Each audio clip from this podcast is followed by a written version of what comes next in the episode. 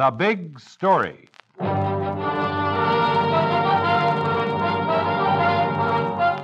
Paterson, New Jersey. The story as it actually happened. Dorothy Patterson's story as she lived it.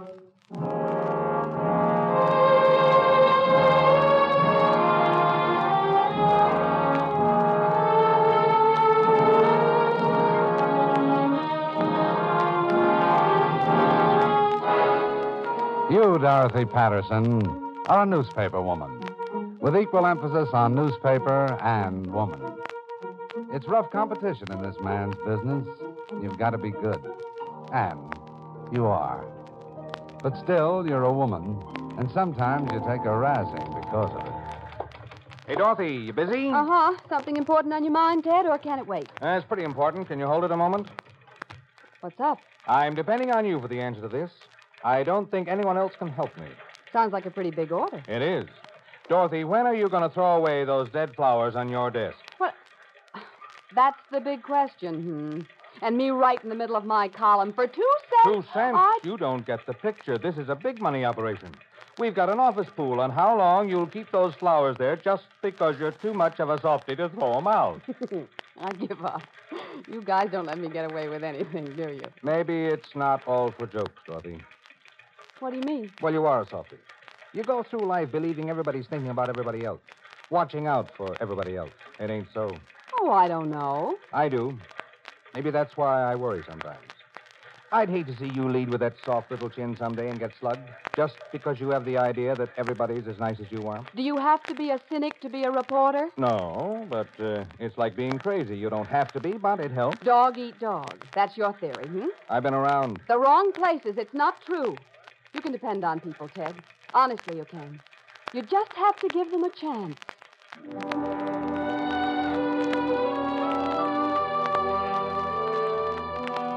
That, Dorothy Patterson, is your credo. You can depend on people. And in another part of the city, something is happening that will soon put that credo to a test. Something that will decide whether or not you can really depend on people. Jim, is that you? Yeah, it's me. All right, tell me. Nothing to tell. But you went to I visit. said there's nothing to tell. Didn't you go see them? Didn't you explain? I went. I went to every hospital, every nursing home, every welfare agency, and I, I told them over and over again the same thing. My son Johnny, five years old, he's got nephritis. He's going to die. He's all swelled up so he can't even move, and he's going to die unless we can get the money for this new serum. They didn't have the money. Somebody must have it. Three thousand dollars. Marie, it's too much to ask for. It's, it's too much when the doctors say it probably won't help anyway. Now, who's going to fork over three thousand dollars for something that probably won't work? I don't care what it costs. It's worth it to try to save Johnny. We say that, sure. He's our kid. Other people, well, it's not their kid. Why should they care? You're going to give up?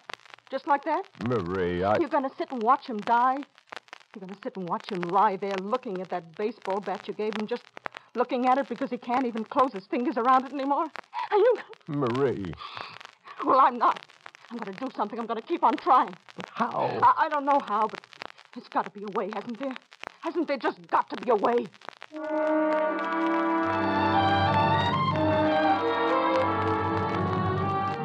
This is the beginning. These are the elements. In one part of town, a frantic, desperate mother. In another part of the same town, a reporter. A warm hearted, compassionate reporter. Two elements. And when a phone call brings them together, a big story starts to roll. Hello, Dorothy Patterson speaking. Mrs. Patterson, I. I don't know how to say this. I read your column every day. Well, I'm glad to hear it. I don't know who else to turn to. I've tried and tried, but. Mrs. Patterson, my boy is sick. He's dying. Oh, I'm so sorry. Will you help me? Well, how? My name is Marie McDermott. I live at 100 Crescent Street. Would you come tonight and talk to me, please? Well, Don't uh, let me down. There's nowhere else to turn, please. For the love of heaven, don't let me down. A 100 Crescent Street. I'll be there this evening.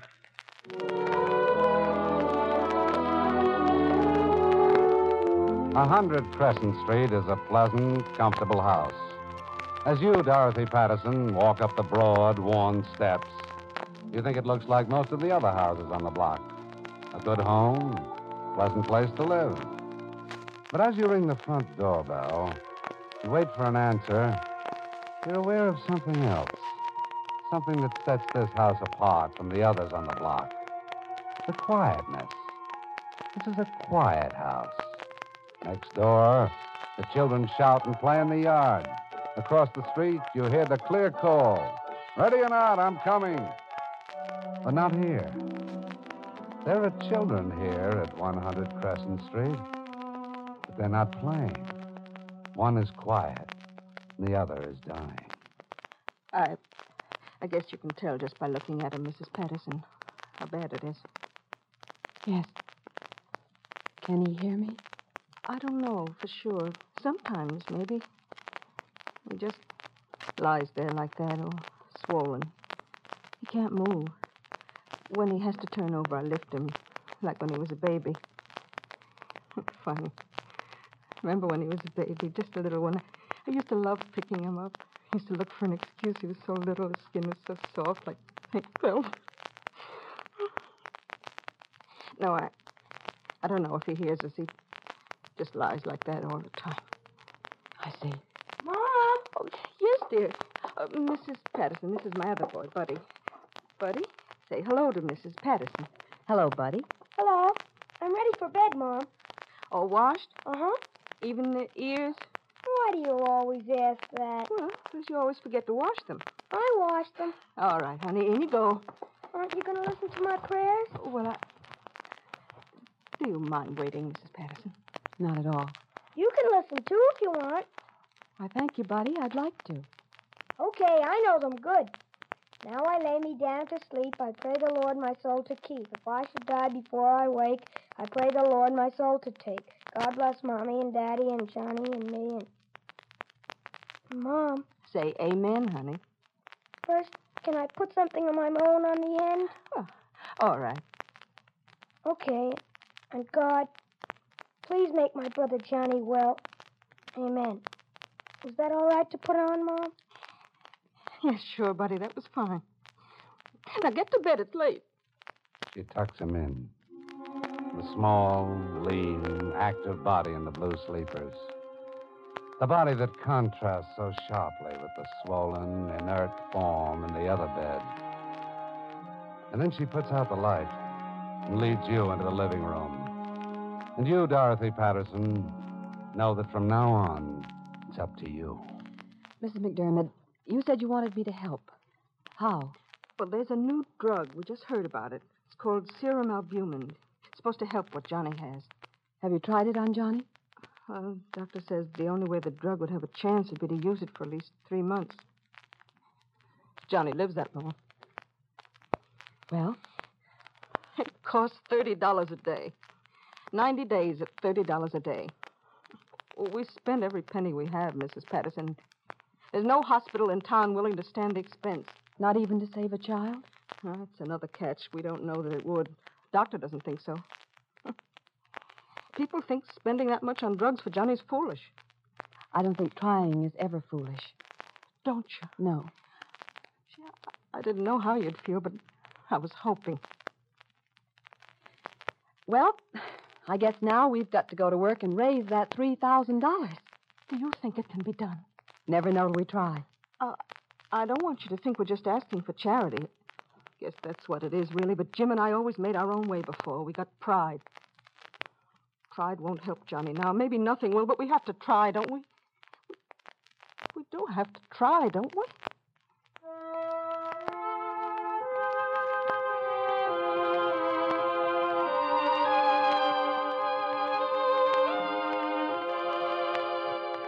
Sure, Ted, I know we probably can't raise that amount of money. Three thousand's not peanuts, but we have to try. Dorothy, you're just going to eat your heart out. What about that woman eating her heart out? What about that little kid saying his prayers? Please, God, make Johnny well.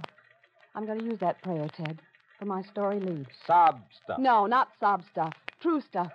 I can't help it if it sounds like a tearjerker. It's true. It's happening. And I think people ought to know about it. I'm going to tell them the facts. Just the facts. I'm going to ask them to send money if they can, and if they can't, I, I'm going to ask them to pray. I suppose you call that sob stuff, too. Oh, look, Dorothy, don't get me wrong. I'm, I'm, I'm, I'm not trying to be a wet blanket. I'm just trying to cushion the edges for you. This kid's gotten under your skin. You feel badly about it. You're going to pour your heart out in an article trying to get money. And you're not going to get it, Dorothy. Not for a kid nobody knows. Not for a kid who's probably going to die anyway. I see. Okay, Ted, thanks for telling me. What are you going to do now? Write the story anyway. What did you think I'd do?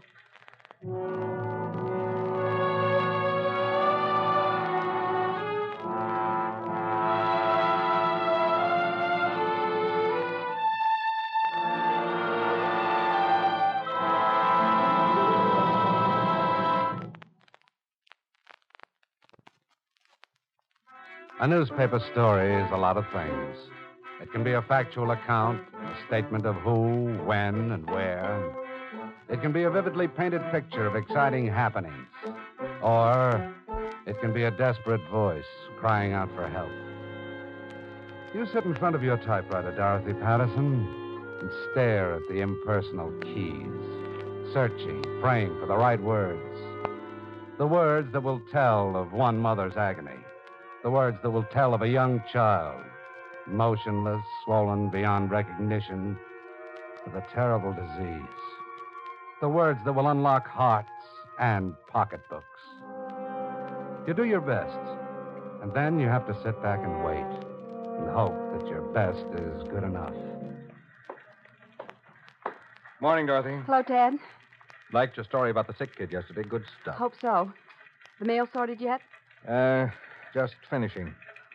I suppose you're hoping for a flock of checks? That's why I wrote the story. Sure, that's what I figured. Dorothy, I stopped by the mailroom, Yes? picked up your mail. Here. Are you. Are you joking? No, Dorothy. But three letters. I get more than that when I write a story about a sick cat. Remember what I told you about leading with your chin? Two dollars. Fifty cents in this one. Dollar in this one. Three dollars and fifty cents. And we need three thousand. Yeah. Is this all the mail, Ted? All of it? I'm sorry, Dorothy. That's all of it.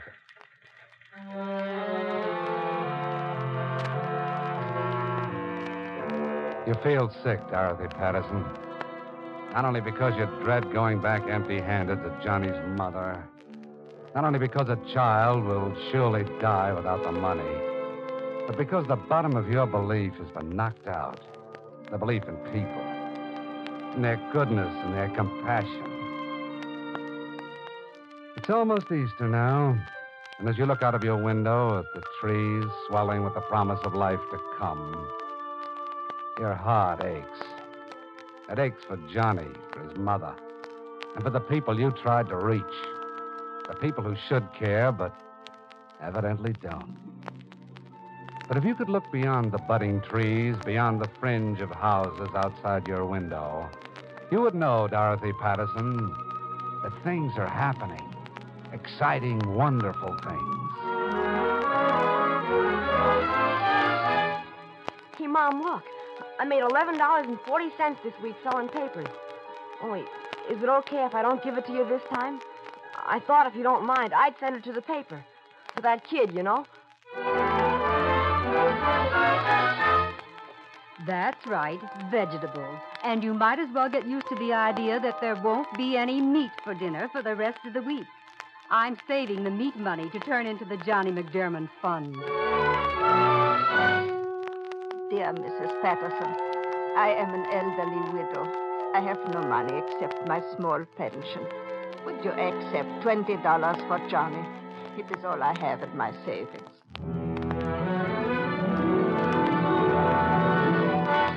Slowly at first, and then faster and faster, the checks pour in.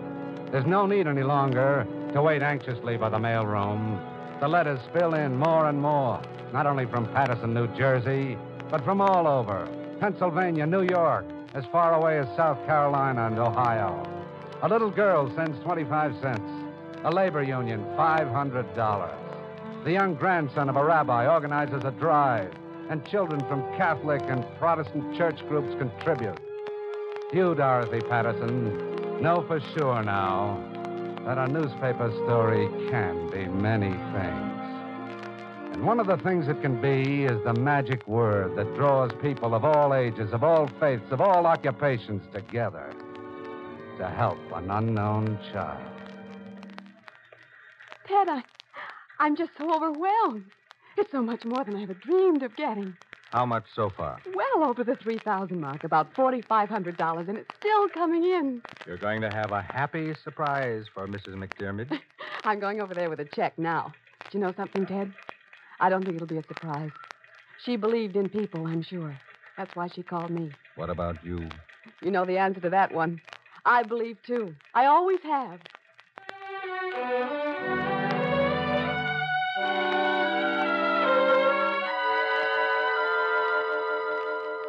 Took Johnny to the hospital this morning, Mrs. Patterson. They're going to start treatments right away. That's wonderful, Mrs. McDermott. And here's the piece of paper that'll pay for those treatments. Oh, I don't know how to thank you. This check is for $3,000, but the money's still pouring in. And if you need oh, more. Oh, no, no. Like, like I told you before, Mrs. Patterson, Jim and I, we're not looking for charity. We make our own way. I can't tell you how grateful we are for the $3,000, but that's all we'll need. If there's more money left, well, maybe someone else can use it.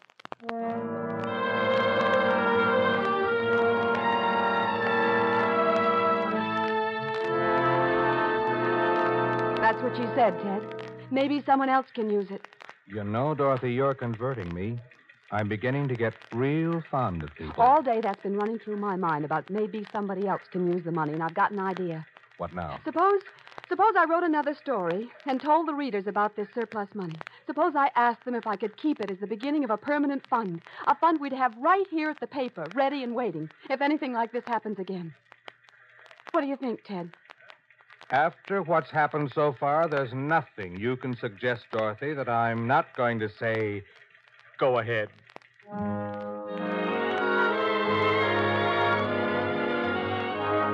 That, Dorothy Patterson, is the beginning.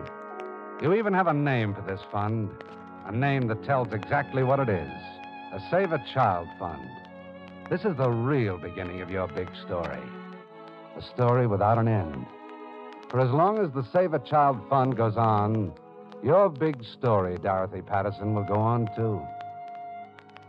You're thinking of this, of course, this mild spring morning.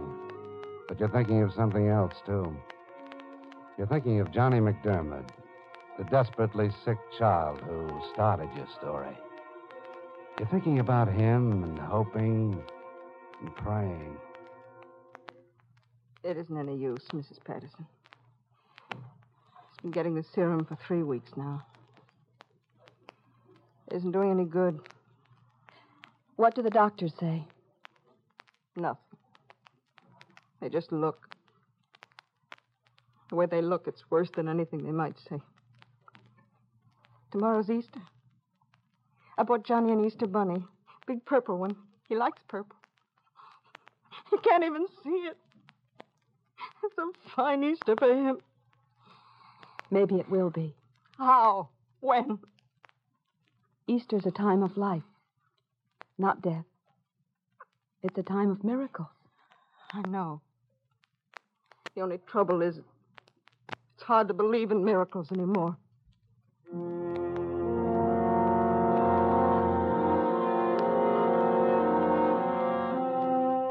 There's so little you can say, Dorothy Patterson. So little you can do now, except wait. Easter morning comes, a sunlit, joyful morning. In the hospital, the antiseptic whiteness of the children's ward is brightened with baskets of flowers, spotlighted with the glow of the Easter sun. You stand tense, waiting with Johnny's mother as the doctor makes his usual examination. And then, Mrs. McDermott, I, I have an Easter present for you. You. Johnny? He's much better. Much. But. You said the serum wasn't working. You said it didn't help. I know I did. But today, it is working. Oh, God. It's almost a miracle. A medical miracle, but Johnny's going to get well.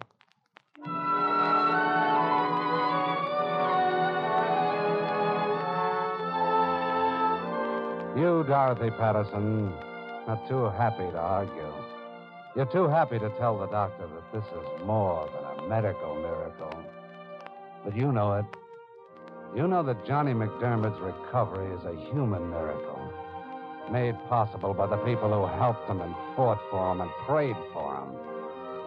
And you know, too, that it's a miracle which, because of the Save a Child Fund, will go on as long as there are people who need care and people who do care.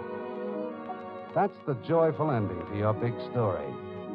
A big story that will really never end.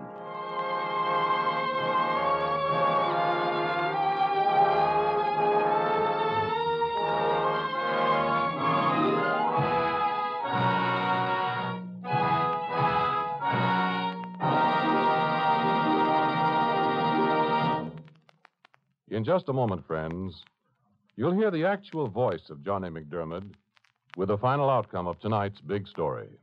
Avast there, lads. This'll be me again. The name is Jones, Davy Jones. So whatever it is you be doing, belay it and lay to for a spell of sea talk. 'Cause if it's sea lore you're after, I'm your man right enough. For I've been following the way of wind and water, sail and rudder, gun and cannon, man and boy, since there's been men and ships and a proper American flag in these waters. Aye, lads, that I have. And the most unique naval fighting I've witnessed took place on the Mississippi River during the Civil War. Since only paddle wheel steamers could maneuver about in the narrow river channels, sailing vessels were out, and broadside armament gave way to underwater rams and guns pointing forward. That meant building the heavy ships oval in shape, with all the heavy armor on the front end of the gunboat. The rams were something else, fast and highly maneuverable sometimes strengthened by as many as three iron bulkheads up to 20 inches thick, stem to stern. They could slip past the heavier side wheelers and ram 'em amidships, crippling 'em so the heavier gunboats could finish 'em off. The best example of these tactics took place in May of 1862 in the river battle from Memphis, when Union rams and gunboats destroyed seven out of eight Confederate vessels without any loss to themselves. So heave to, lads. Man the braces. Get on with it again and rest easy. Not only have you got the best bloomin' Navy there is, but by the great jib boom, when it comes to tactics, your Navy can't be beat.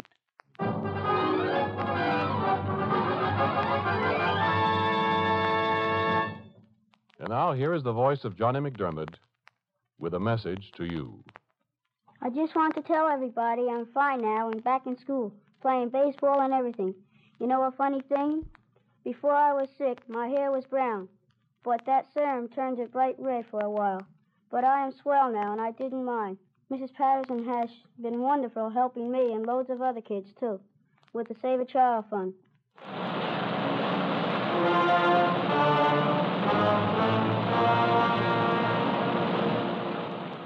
And so ends another big story. In order to protect the names of people actually involved in tonight's authentic big story, the names of all characters in the dramatization were changed with the exception of the newspaper reporter.